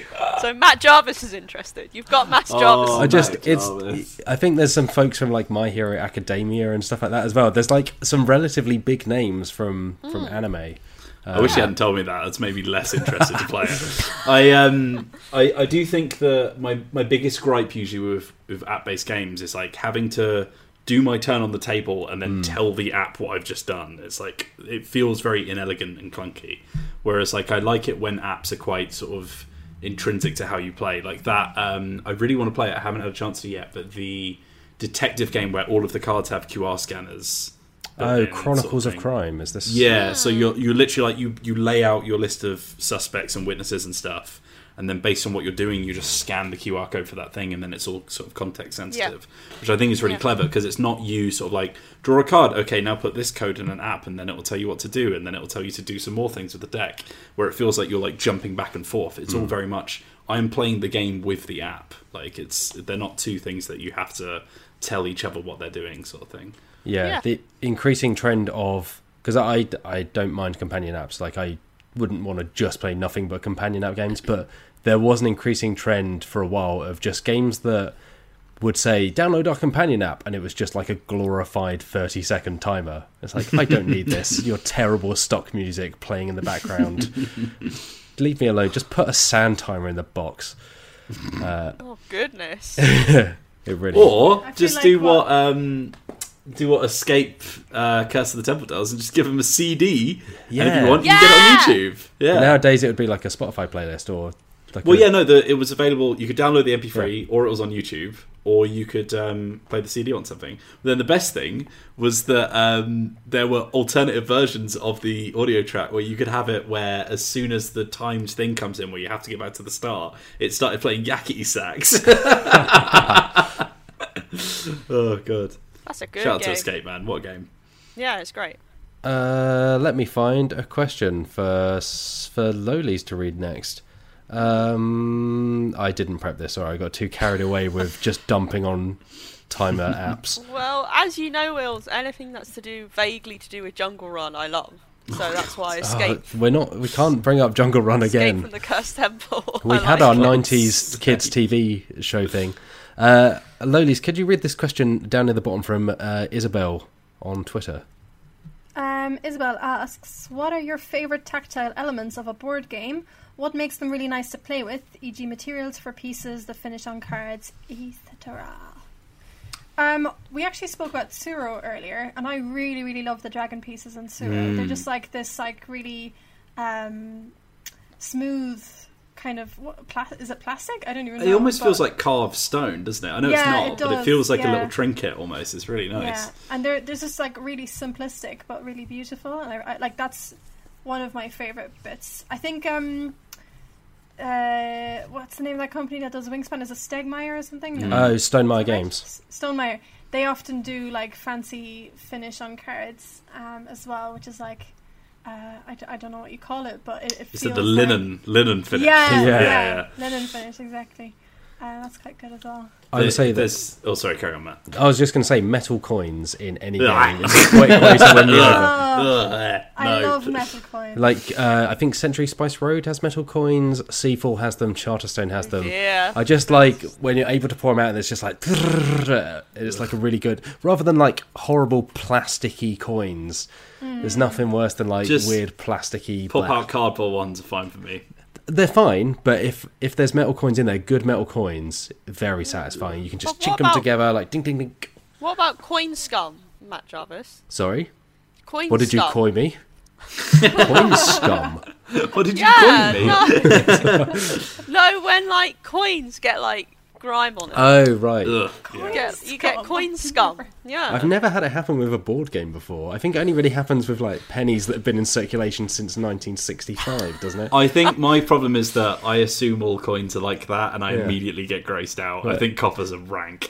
Alex handle Meehan, who gets paid in like Victorian tuppence. They're groats, Matt. Gross, They're that's gross. it. Oh, some lovely coin scum on these ones. yeah. I was going to say my my absolute favourite um, components of board games. I've got two. There's um, the plastic gems that you get in games like Escape, Curse of the Temple. I love plastic yeah. gems. I've no idea why, but I think they're so much fun.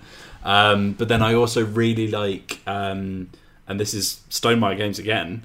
Um, so uh, boards that have those little like divots cut out for the tokens to go in, like in Scythe. Um, my favourite thing in Scythe is the fact that you can upgrade by literally just picking up a thing that reveals a good thing and then cover up a thing that, that shows a bad thing. And that's such a like it's uh, it's it's so beautifully intuitive and so satisfying to move all the little tokens around. It really like just lights up a little uh, synapse in my brain whenever I do that. I remember playing Eclipse, uh, the sci-fi, the big sci-fi game, and in that you have loads and loads of cubes, and you take them off your player sheet to reveal things as you upgrade them. Um, and I accidentally caught the edge of mine uh, during one game, and it just went poof into I don't know, like 20, 30 cubes just all over the place. And yeah, since then, just having that like double layered cardboard, like you say, just to plonk them in, it's so satisfying. And also, it stops me, who's a clumsy fool, just knocking things Um, over. I will say, Tsuro of the Seas, the dice as well are really nice. They've got like a nice heavy feel to them. Like my friend and I were like throwing them, obviously like rolling them on the table, uh, and we were like, we just looked at each other and said, "That's really good. That's a really nice feel." um, and also, oh, oh yeah, um, the the little rhino hero from Rhino Hero, the little figurine made out of cardboard. Like HABA do not cardboard, like wood. Like HABA do really nice little wood figurines for a lot of their games. Like they do them for that, and they also have another game called Animal Upon Animal, which ha- also has lovely little cardboard. Why do I keep saying cardboard? Wooden. lovely little wooden figurines. Um, the guys who do Ghost Blitz as well, which aren't HABA. Um, It's uh, Zoch. yes. Zoch. Sorry. Uh, they're the little pieces in that game as well are really nice. Like the little ghost is very smooth. Uh, it makes me feel like I'm a toddler again and like messing about with all like the little pieces. Ah, the little something about the word smooth ghost. Yeah, the little Yeah. Mysterium pieces are really nice as well. The little plastic things. I haven't actually managed to grab them yet, but the the Disney uh, villainous ones are always talked about as well. I've yeah, I've got them. They're they're just really like intricate and beautiful. Mm. Actually, they're just nice to look at. Um, speaking of wooden wooden meeples, actually, uh, Men at Work have great meeples, like with the little um, hard hats, which I'm are Desperate to play. Men at Work. Yeah, I really, I really play want to play it. Men at Work. It's Because if, if it's anything like Junk Art, then I want to play. Junk Art is great. I think Junk Art is better. Men at Work is fun. I think Men, Men at Work is more fun to look at than it is to More play, gimmicky. in my opinion. Yeah, uh, in my opinion, it's it's nice, but Hmm. uh, I think Junk Art is better. I think because Junk Art has like so many different levels, um, Mm-hmm. that you can like play so many versions of a game, which makes Yeah. it really good. Yeah. I also, really want to. Sorry, Matt Jarvis. No, you go ahead. I also really want. I really want to play Wingspan just because of the components in that game as well, like the little eggs. Mm. They look like delicious, like icing eggs. Oh, mini They're eggs. so Yeah, Yeah. mini Yeah. eggs. they're like little little. They're very pastel coloured. I don't know if you if you could tell from me talking about Infinity earlier, by the way, but I love scenery as well. I think mini game scenery is really really nice and chunky and tactile, and especially like the wooden um, laser cut ones are really really nice to pick up and place. Really Makes me want to like smash my hand through. Why would you do that? That's Just what an I'm when not. of I'm not letting you play then. God. you held that up to the camera. I was like, if I if that was in front of me, I would just really want to smash my hand through and see. Like, how Remind me to play. never play Infinity with you ever. Then Such Oh, gosh. destructive nature. But y- were you a kid that just walked along the beach kicking sandcastles? Just absolutely, Lolies, don't answer that question. I already know the answer. well, it was a crime committed at sea, so you'll probably own up to it in a second. Oh, Uh, technically, it was a crime committed by the sea officer, so I'm not a pirate. Thanks very much. Hey, I am a pirate. Uh, I'll also say neoprene mats is something that I like when they're included by default. Uh, Yeah. I hate the feel of them, but I do appreciate. Like when I I got one for Star Realms, which is completely unnecessary, but I was very excited to get one for Star Realms. Um, but yeah, I quite like it when when they do mats instead of boards as well. I think that's really Mm. nice. Oh, the uh, the dragoon one, Lolies, is so nice. The like um, cloth. Uh, it's almost like a little doily that you lay out uh, which you play on. It's really really nice.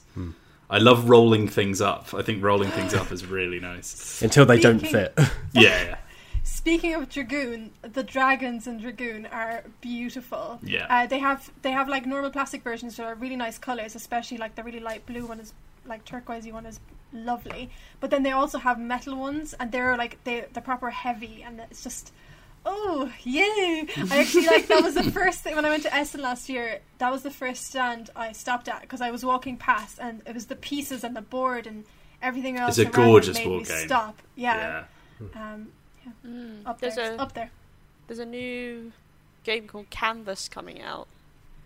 Um, it's on Kickstarter right now, and it is gorgeous. And it's about painting, but you can hang the box up on your wall Mm. like like a painting, uh, and you like use transparent cards to layer on top of one another to create different images, uh, and the cards are look really nice as well. Uh, so I might invest in that one. I really like the box of Sabotage by Tim Fowers, the way it like pulls Mm. out and makes a screen that's got all these little like, Yeah. Mm. Boxes that are part of like stuff. the setup. Yeah. You don't see like set enough. Watch. Yes. Or or um, Slide Dice oh yeah, I was going to say Yeah, Dice yeah. Forge as well. It's like it becomes a temple for the gods Mm. and stuff like that. It's very cool. Uh, also, but speaking of, sorry, Oh, go on. And no, no, no, no. I'm about to bring things to an end. So if you want to bring one I last just thing want up, to say, when you talk about transparent cards, Ian, um, I don't really like the game Gloom, but I love the cards in that game. I think they're really clever. Yeah, it's a really really smart design. Anyway, I'll, I'll stop now. I think we could probably have this conversation forevermore. yeah, there's some good, some good pieces out there. We should just get them. We should do like a blind field test. Name that. Can you figure out what this game component is? Yeah, Yeah. I love that. Uh, all right, yeah, I think we we need to bring it to an end there. Unfortunately, we're out of time. So thank you to everyone who sent in some questions. If you have a question for the team for a future episode, uh, send it to contact at dicebreaker.com. Use the subject line DB space podcast or tweet us on uh, Twitter, uh, Facebook us. We'll put out a call for questions. Uh, but hey, just let us know, you know, what you're playing and what, what you want. If you want any recommendations from us, um, also follow us on Twitter if you don't already uh, at join dicebreaker we're over on facebook which is slash i think just slash dicebreaker uh, that might also be oh i should probably know this by now shouldn't i Um, yeah, it's yeah, it's it's. wait that didn't answer the question Join Dicebreaker. oh it is It join is at dicebreaker on Join facebook as well uh, but on youtube we're just youtube.com slash dicebreaker dicebreaker.com if you don't already visit the website where we've got some really good stuff uh, yes, speaking of which, what have we got coming up on youtube.com forward slash dicebreaker video team? Well, Matt Jarvis, we've got a fantastic list of content for you right here. Uh, so we have um, a list coming up from Johnny that was going to go out on Sunday, but then we ended up pushing the uh, Mushroom Quest uh, a little bit earlier, so look out for that. Games that can ruin friendships. Uh, we've got the third part of Dungeon Breaker coming up, and the second part of the aforementioned uh, Mushroom uh, Caper. Um, but we're also going to be, um, if you actually, t- to be fair, by the time that this uh, video has gone out, you would have missed it. But we're we're going back to streaming some painting as well. And since I've got all these Infinity Minis in front of me, I suppose I should probably jump in on that. Well, I just hit my microphone there for a little bit of added pump. Should Um, we also mention next week's special? yes. So for Star Wars Day, which is of course May, May the the fifth. Fifth. Yes, on May the fifth. so yes, uh, Star Wars the Day. fifth. Star Wars Day is is May the fourth, but on May the fifth, as part of a two day little celebration, uh, we'll be streaming some Scum and Villainy uh, RPG, which is not an official Star Wars RPG or associated. Don't come after us or the creators, Disney. Oh gosh! By you using the hashtag May the Fourth, you legally agree to be to play an official Star Wars RPG. Oh gosh, that'll be next though, won't it? Disney will own Twitter, then we're all in for it. um, but yes, we'll be we'll be streaming some uh, Scum and Villainy RPG live, which is 11 a.m. Eastern time uh, on YouTube.com forward slash Dicebreaker, which is four o'clock p.m. Um, UK time BST uh, on May the fifth, the Star Wars Day, the other Star Wars Day. The Yeah. better Star Wars Day. May the fist be with you. Oh goodness. Uh, and then, as Lodi's mentioned earlier, we'll have some Deadlands coming up as well um, at some point in the future, along with all the things you love from Dicebreaker. Uh, yeah, we'll have some more stuff for you. Uh, and then uh, on the website on dicebreaker.com, we will have uh, from one Alex Meehan, we'll have a list of the best video game board games coming up. That's why I Um, was talking about XCOM. Yeah, Wink, um, it might be on that list. already up is a is my review of Oriflamme, um, which I like I say enjoyed very much. But you can read a little bit more there. Uh, we've got a preview of Sea of Legends just before it hits Kickstarter next week, um, and then at some point, Alex, Meehan, you spoke to Matt Mercer of rival D and D series Critical yeah, very Role. much rival. I'd say we're on the same Those sort of we're punks. battling. yeah. Right. I Um, imagine us having that like dance up. What's that? What from what movie is that? Where there's Step like, up to the streets. to the streets. Yeah. That's- that's good. The one where there's Uh, like bring it on. boys. Hmm? Bring the it on. Jets and the That one? Sharks, do you mean? Never mind. Pitch Just- Perfect. No, Yeah. it's the where the two lads. There's like two rival groups. And You know, the two up. lads. The Jets and the Sharks from. No, there's um, like two different groups of lads. High School West Musical. Side Is that Story. Yeah, the two groups Yeah. are the Jets and the Sharks. No. anyway, move on. From the Um, one that's got West Side Story. Yes, West Side Story. That That's was- what I was telling you about. Lily. I literally just said West Side Story. Yeah, I think that's us. That's like uh Good Anyway, lord. um, yeah, I spoke to Mr. Matt Mercer, who is the DM for Critical Role. Um, he's the leader he- of the other. Yeah, he's the leader of the pack. You know him well. Um, and he wrote the guide to Wildemount. Uh, I've been calling it Wildermount, but it's not that. Yeah, I thought it was what amount, but apparently not. Um, a D and D book that was released earlier this year. Uh, if you want to know more, there's a preview thoughts piece on the website about it as well. But hopefully, there should be coming something coming out soon about that particular conversation. Um, and I don't know if we mentioned it last week, but my interview with Eric Lang went out as well. Yes, I think we mentioned it. Uh, it would have just been live then, but yeah, Yes. you uh, you wrote up a preview of Ankh Gods of Egypt, uh, Yeah. which I think is is still live on Kickstarter, isn't it? It's made Yes, so- it's a bunch of money. Yeah, Uh, it's made some money. Who would have thought it? But uh, yeah, Yeah. he seemed he seemed to really enjoy. I really enjoyed that chat you had with him about gods and going for a beer with like Osiris and stuff like that. He seemed like a, a good chap. Did you finish the interview with "Thank you very much, Lang"? Oh no. Um, no, you didn't. Uh, um, Opportunity missed there. Mhm. yeah, maybe I'll send him an email being, "Hey, maybe you should have." No. For future interviews. and then uh, to to finish off, something very special, which should hopefully I teased this a couple of weeks back, uh, but it should should uh, who knows in this climate it should be live by the time you read this.